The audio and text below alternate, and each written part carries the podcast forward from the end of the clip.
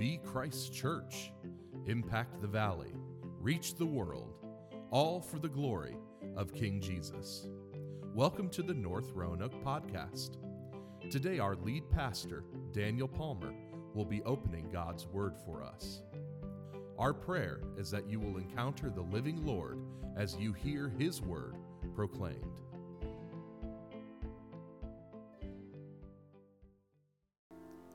Would you pray with me?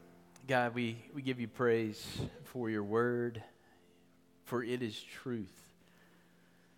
And God, you are setting apart your people. You're sanctifying your church through your word because it's true. God, I, I pray that our hearts would resonate today with the truth of God's word, that we would behold Christ in the hearing and the consideration of your word. And God, that we would depart even more ready and eager uh, to say, as we just sang, All hail the King, King of kings and Lord of lords, ruling and reigning in righteousness, ready to proclaim the gospel with our lives and from our lips with, with anyone who would be willing to observe us or to hear us. God, we pray in Jesus' name. Amen. Genesis chapter 12 through 22. Uh, you can hang out in 12. And for those of you who have been with us through this series the last couple weeks, you're like, man, you hit Genesis 3, you hit Genesis 4, and now you're going to 12, which is where we learn about Abraham and eventually about Isaac, and, and you just skipped Noah. Yes, I did. But I don't want to disappoint those who are looking forward to Noah because Noah shows us Jesus. So here we go, all right? A little introduction before we get to Abraham and Isaac. Despite humanity's great wickedness, God makes a way to preserve humanity and bring them safely into a renewed planet, a planet that's been rid of violence and sin and those sorts of things. How? How does he do that? Through Noah, who, chapter 6, verse 8, found favor in the eyes of the Lord. In other words, God's undeserved grace came into Noah's life and led him to live righteously before the Lord, chapter 6, verse 9. And God has him build what? An ark. We often think of the story of the flood as a story of great judgment, and it is, but it is also a story, is it not, of great salvation. Everyone on the planet deserved death and destruction. God would have been right to just do away with all of it, but instead, the, the Lord makes a way to start over and save people and animals to live in His renewed world in the process. Noah, in the text of Scripture at the time, is the only righteous son around, and all who enter his boat are delivered from certain judgment and into God's renewed creation. Can you think of someone who's a lot like Noah, but just better? His name is Jesus. Jesus is the greater Noah. He's not righteous because of God's grace. He's God in our place. He didn't need God's grace. He came to bring us God's grace. He's righteous not because God was gracious to him, but because he's God. And all who are in his boat have their sins forgiven and a sure hope of being saved from God's wrath to come, ushered into God's renewed heavens and earth forevermore. So, for those of you who wanted Noah, there you go. But Noah isn't the son, is he? No sooner had they gotten off the boat, no sooner had humanity had a fresh start on the opportunity to fill the world with worshipers, and Noah plants a vineyard. Here we go again. Somebody falling in a garden. He plants a vineyard, and what does he do? He gets drunk. And we read of the second fall that happens in the text, and things unravel rather quickly. By chapter 11, people like Cain previously, they travel eastward, which is the direction of the disobedient in Scripture. They, they travel eastward, and this time they get as far as Babel and they make their own city and they want to make a tower to heaven and make a name for themselves. No one seems interested in the Lord, whose name is above every other name. So what happens? The Lord comes down and he confuses their language and scatters them over the face of the whole world and once more the world is in disarray. But at the time that the peoples of the world are divided by language and location, we read in chapter 10 25 that one of Noah's sons, named Shem, his line also divides. And it divides in this way. There are two sons, and one of those sons ultimately gives us the genealogy that leads to the birth of Abram. And then in Genesis chapter 12, verses 1 through 3. Now remember, we've just had chapter 11, the Tower of Babel, the destruction. There's no hope, it seems, for humanity, but somehow there's going to be this blessing that rests on Shem, and Shem's sons don't seem like they're offering much hope. But then there's division of the world, and there's division of Shem's line, and then we get the line that leads to Abraham, and we read this in Genesis 12, verses 1 through 3. Now the Lord said to Abram, Go from your country and your kindred and your father's house to the land I will show you. And I will make of you a great nation, and I will bless you and make your name great, so that you will be a blessing. I will bless those who bless though, and bless those who bless you, and him who dishonors you I will curse, and in you all the families of the earth shall be blessed. So the Lord promises this son, Abram, will dwell in a land given by God so that he will be the fountainhead of a great nation, implying that there's going to be a lot of people united in a common way of and understanding of life. And, and this Abram will be blessed by God and he will have a great name. And, and somehow, even though it's going to be a great name and a great nation, all the families of the earth are going to be blessed through the blessing that comes through Abraham. And yet, those who dishonor Abram will be cursed by God.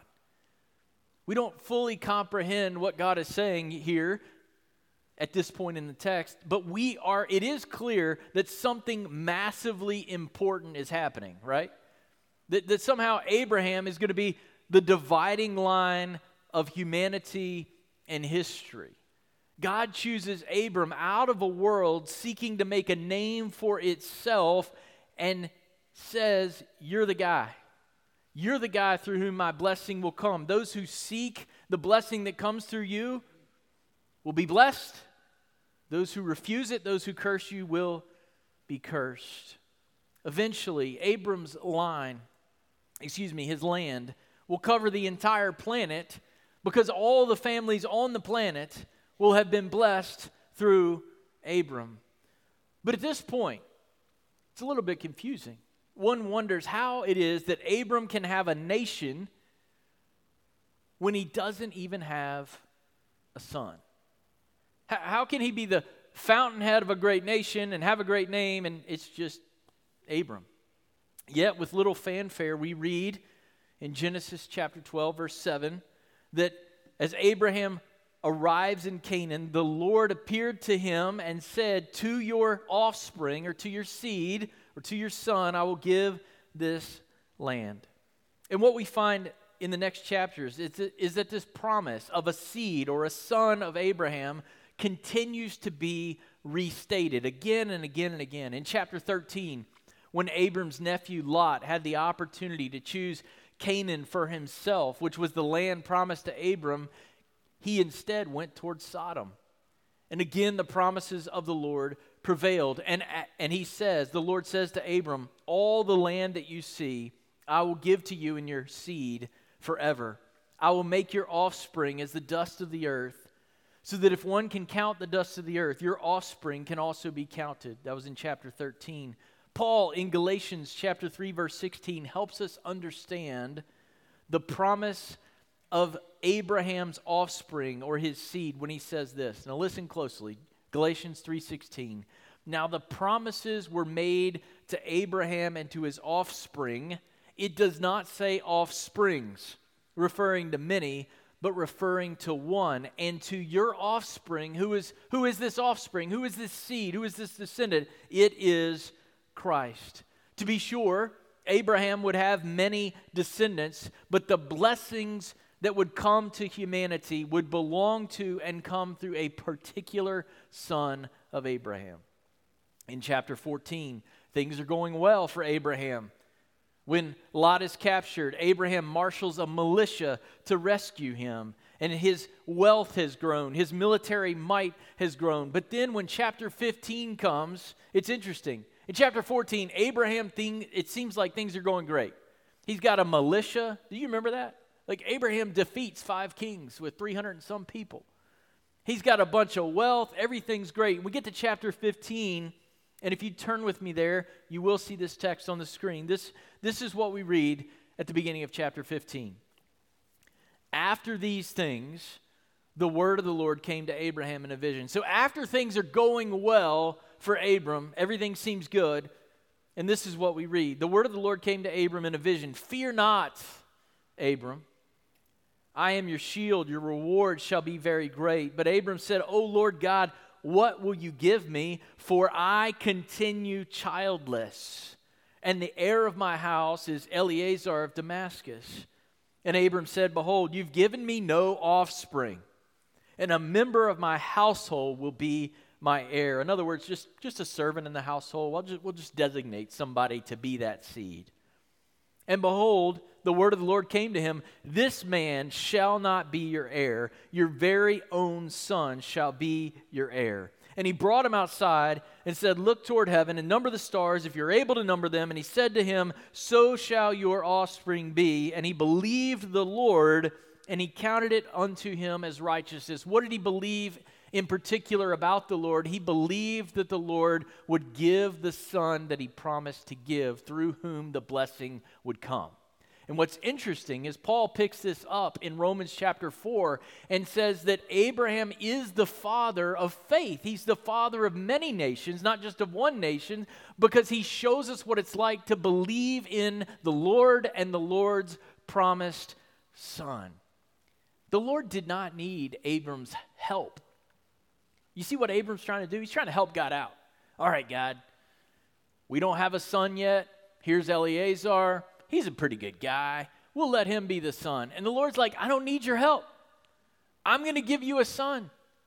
And, and it's true for us as well, right? God is not looking for us to help God out, He's looking for us to just rely upon Him. All He wanted was Abraham's trust. Just, just trust me. And Abram trusts in God, and it is credited to him as righteousness. Abram's not righteous, but he gets righteousness from God by faith in what? In a promised son who will come. But for this son to come, he has to come through a physically impossible birth.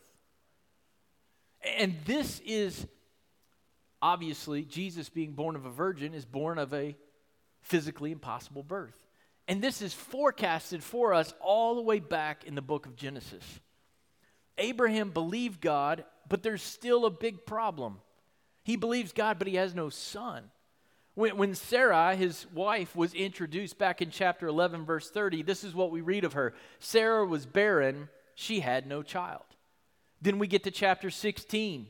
And we read of Sarah again in chapter 16, verse 1. And what do we read? Now, Sarah, Abraham's wife, had borne him no children. She had a female Egyptian servant whose name was Hagar. Sarah suggests that Abraham try to have a child with Hagar. And sure enough, Hagar conceives, and then Sarah gets mad. Have you ever thought about Abram in that situation? Be like, uh, it's what you told me to do. But she gets upset with Abraham. I, I, have always wondered about that. Like, was she just trying to prove that it wasn't her problem, it was Abraham's problem, and then she found out it wasn't Abraham's problem and she was mad? I don't know. But she gets really upset with Abraham for doing exactly what she asked him to do. So, Ishmael is born. Hagar has Ishmael. And at the end of chapter 16, Abram is, is 86 years old. And then we come to chapter 17, verse 1, and we read when Abram was 99 years old. All right, so Ishmael's 13. He's been around for a while. Abraham's been thinking, well, I guess Ishmael's the son. But we get to the beginning of chapter 17, and once more, these, these promises are restated to Abraham as though they still need to be believed, as though Ishmael is not the promised son. And sure enough, what do we read in chapter 17, verses 15 through 19? Chapter 17, 15 through 19. And God said to Abraham, As for Sarai, your wife, you shall not call her name Sarai, but Sarah shall be her name. I will bless her. And moreover, I will give you a son by her. I will bless her, and she shall become nations. Kings of peoples shall come from her. Then Abraham fell on his face and laughed and said to himself, Shall a child be born to a man who is a hundred years old? Shall Sarah, who is 90 years old, bear a child? And Abraham said to God, Oh, that Ishmael, here's Ishmael, he's 13, he's a good young man, he's been hanging out with us for a good long while now. Oh, that Ishmael might live before you. God said, No. But Sarah, your wife, shall bear you a son, and you shall call his name Isaac. I will establish my covenant with him as an everlasting covenant for his offspring, or his seed, or his son after him. Everything that God promised to Abraham a nation, a seed, a land, a name, and being the dividing line of humanity for all of history depends not upon Ishmael but upon Isaac, a son for whom his birth, naturally explained, is impossible. There, there's no natural explanation for a 90 year old woman giving birth. It just doesn't happen, which is why Abraham is laughing. Isaac's name, by the way, is it means laughter. There's, there's, this is a laughable situation. And Abraham laughs, right? Did, did you know that God can intervene in your laughable sort of problems? The, the things that, that seem no way that God can overcome or intervene in, that God still delights to do a laughable work. He, he does it chiefly in sending his son, but now that his son has come and we have his Holy Spirit, he can do great things in your life. He can overcome depression. He can overcome hardship and adversity. He can do all sorts of things as we rely upon this son of impossible birth. Sarah is barren. She's 90 years old. She's never had a child, and now she's 90. She certainly is not going to have a child. Abraham is 99 and would be 100 by the time that a son could be born. And what in the world is is Moses trying to show us in telling us this story? He's showing us that the only son who could bring about and fulfill God's promises is the son of God's choosing and the son of God's provision. He can't come from man's manipulation or man's effort. He will come through a physically impossible birth. Sailhamer says it like this These verses bring the promise to the brink of failure pushing the obstacle of old age far beyond previous levels. Sarah is barren and Abraham is old. These obstacles in themselves are great enough to demonstrate that the promise, when it is actually fulfilled, comes from God alone.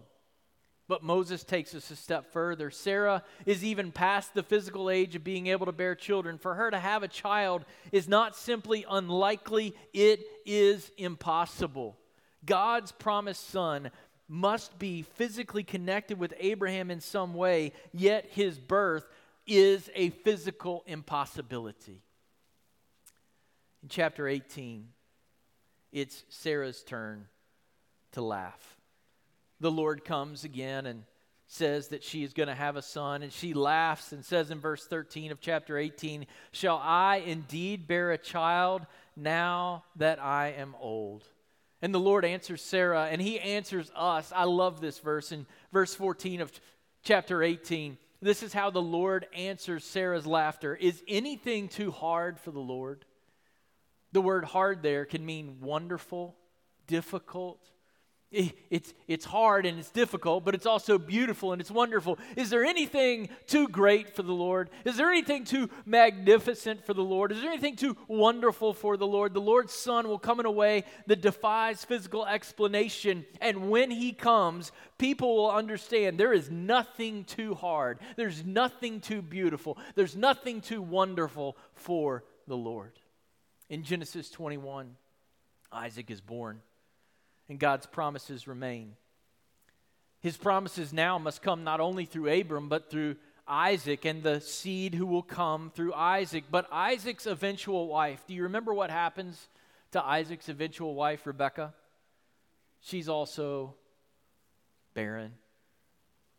She also cannot have children.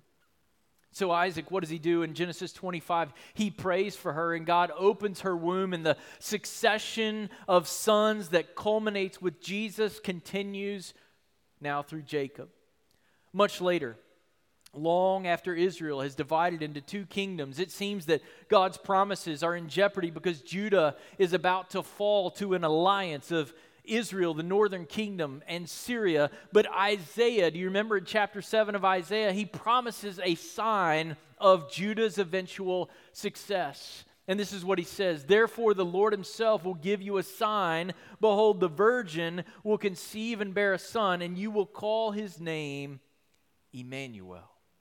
And as we open the New Testament, what do we find in Matthew chapter 1? We find an angel explaining to Joseph in Matthew 1 that Jesus has been conceived by the Holy Spirit in an impossible way, naturally speaking, in the Virgin Mary to fulfill this very prophecy. A prophecy crystallized in Isaiah 7, but really foreshadowed all the way back in Genesis that the Son of God would be a son of impossible birth, naturally explained.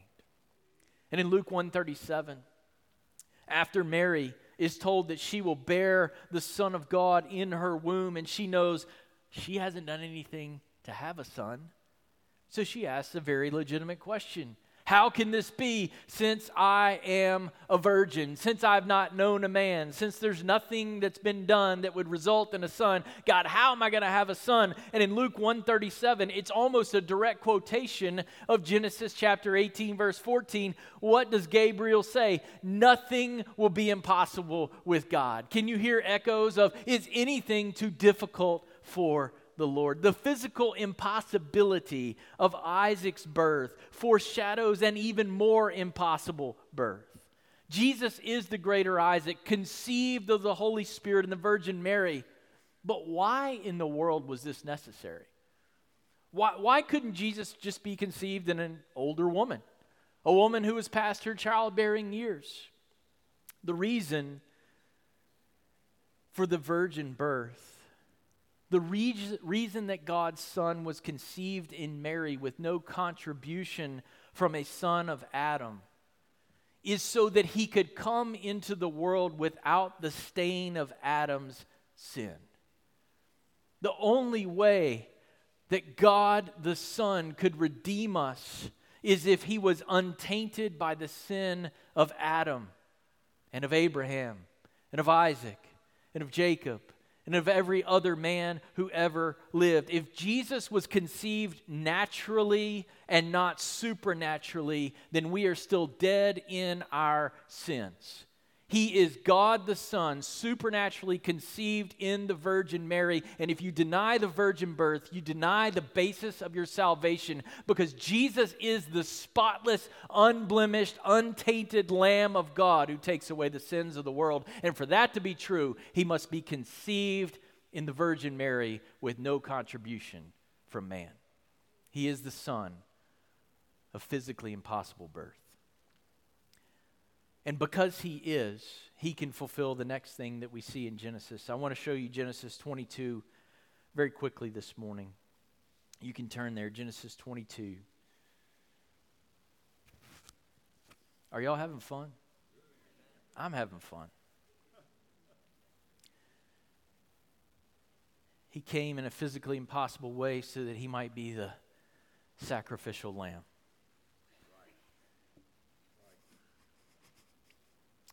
What I want to show you from Genesis 22, and I'll make the point before I read the text, is this God's promised son will willingly go with his father to be offered as a sacrificial lamb who is raised to life on the third day. That promise is in Genesis. You don't have to wait to get to the New Testament. That promise is in Genesis. The promised son will willingly go with his father to be offered as a sacrificial lamb raised to life on the third day. In Genesis 22, Ishmael and Hagar are off the scene. They've moved on, they've, they've moved out of the family, and God tests Abraham with these words at the beginning of 22 Take your son, your only son Isaac, whom you love, and go to the land of Moriah and offer him there as a burnt offering on one of the mountains of which I will show you. And, and a point I wanted to make this morning but didn't have time to make in full is this. Though Abraham has two sons at this point in the text, there's only one son through whom God's promises will be fulfilled. The son is Isaac, not Ishmael. God is not unaware that Abraham has two sons. What he's saying is there's only one son through whom his promises can be fulfilled, and it's Isaac. Isaac is Abraham's only son. He's the only option through whom the promises of God can be fulfilled. And he tells us, the Lord tells us this is a test. So, as the readers, we know that God is not going to actually have Abraham to kill Isaac, but Abraham, as we're going to see, is willing to do whatever God asks him to do, no matter what it would cost him. Starting in verse 3 of chapter 22, would you hear with me the word of the Lord? Abraham rose early in the morning, saddled his donkey, and took two of his young men with him and his son Isaac. And he cut the wood for the burnt offering and arose and went to the place of which God had told him. Verse 4 On the third day, Abraham lifted up his eyes and saw the place from afar. Then Abraham said to his young men, Stay here with the donkey. I and the boy will go over there and worship and come again to you. And Abraham took the wood of the burnt offering and laid it on Isaac his son, and he took in his hand the fire and the knife. So they went both of them together, and Isaac said to his father Abraham, My father. And he said, Here I am, my son.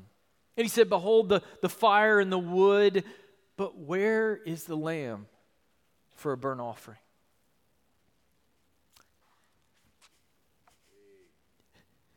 And Abraham said, God will provide for himself the lamb for a burnt offering, my son. So they went, both of them together. When they came to the place of which God had told him, Abraham built the altar there and laid the wood in order and bound Isaac his son and laid him on the altar on top of the wood. Then Abraham reached out his hand and he took the knife to slaughter his son. Now, there's not time this morning to show you everything there is to see in this text, but I want to make sure we catch these three things in sequence. Okay, first, Abraham doesn't flinch at the idea that Isaac would have to be sacrificed. He's like, okay, here we go.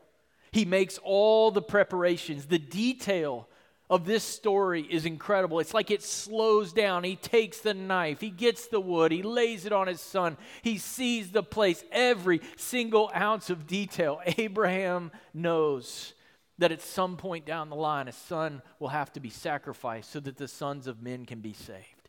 Second, when, when Isaac wonders why they don't have a lamb, Abraham believes that God will provide a sacrificial lamb.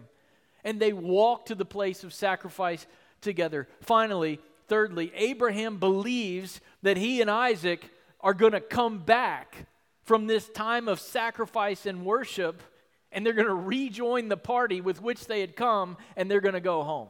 That's all in the text. Did you see all that there?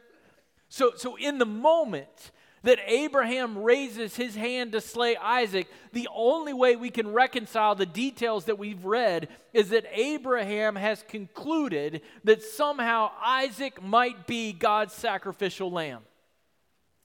And we get a huge clue that this is the case in, in verse 4 because we learn that on the third day, Abraham lifted his eyes and saw the place from afar. Do you see that in verse 4? He lifted up his eyes. In the Bible, the lifting of the eyes is almost always positive. When Isaac sees Rebekah coming to him, he's excited. He thinks she's attractive. He lifts up his eyes. It's a happy day here in the text. They've walked for three days, Abraham believing he's going to have to slaughter his son, but it's the third day, and he lifts up his eyes, beholding something good. For three days, Abraham's only son has been to him as good as dead, but now it is the third day, and Abraham believes God will do something good, even if he must offer Isaac his only son. You say, that's crazy talk. I don't see that in the text. Hebrews chapter 11, 19 tells us that Abraham was willing to sacrifice Isaac. Why? Because he considered that God was able even to raise him from the dead. How was Abraham able to do this? He believed God could raise the dead. But in verse 11, the angel of the Lord stops Abraham. Abraham had passed the test of his faith. He believed God that, that God would keep his promise through a promised son and raise him from the dead. This, in this case, Abraham now lifts his eyes again to behold that God has sent not a lamb, but a ram to be sacrificed instead of Isaac. Why a ram and not a lamb? Because the story is yet to be continued. The ultimate lamb to pay the ultimate price for sin is yet to come, and his name is Jesus. And so in ver- verse 14, Abraham, having this understanding, acts prophetically. And what does he call the name of the place in Genesis 22 14? He calls the name of the mountain, the Lord will provide. And Moses, recording this story, writing this down for the Israelites who were about to go into the promised land, what does he add? As it is said to this day, on the mount of the Lord it shall be provided. The true people of God have never been trusting in their biology. They've never been trusting in their identity. They've always been trusting in a lamb that God would provide. Right before they go into the promised land, as, as Moses is writing this book down and he's writing this story down centuries after it has happened, Moses is telling the people don't trust in the fact that Abraham is your biological father. Trust in the son who's going to come through Abraham. Trust in the lamb who's going to be provided. Trust in the lamb who will be sacrificed. And though sacrificed on the third day, he will be raised. Look for that son. He is your redemption. Amen. The people of God through the centuries are looking for a son and a lamb who would conquer even death. And at Christmas, he came. Jesus is the greater Isaac. As his father, God the Father prepared the sacrifice.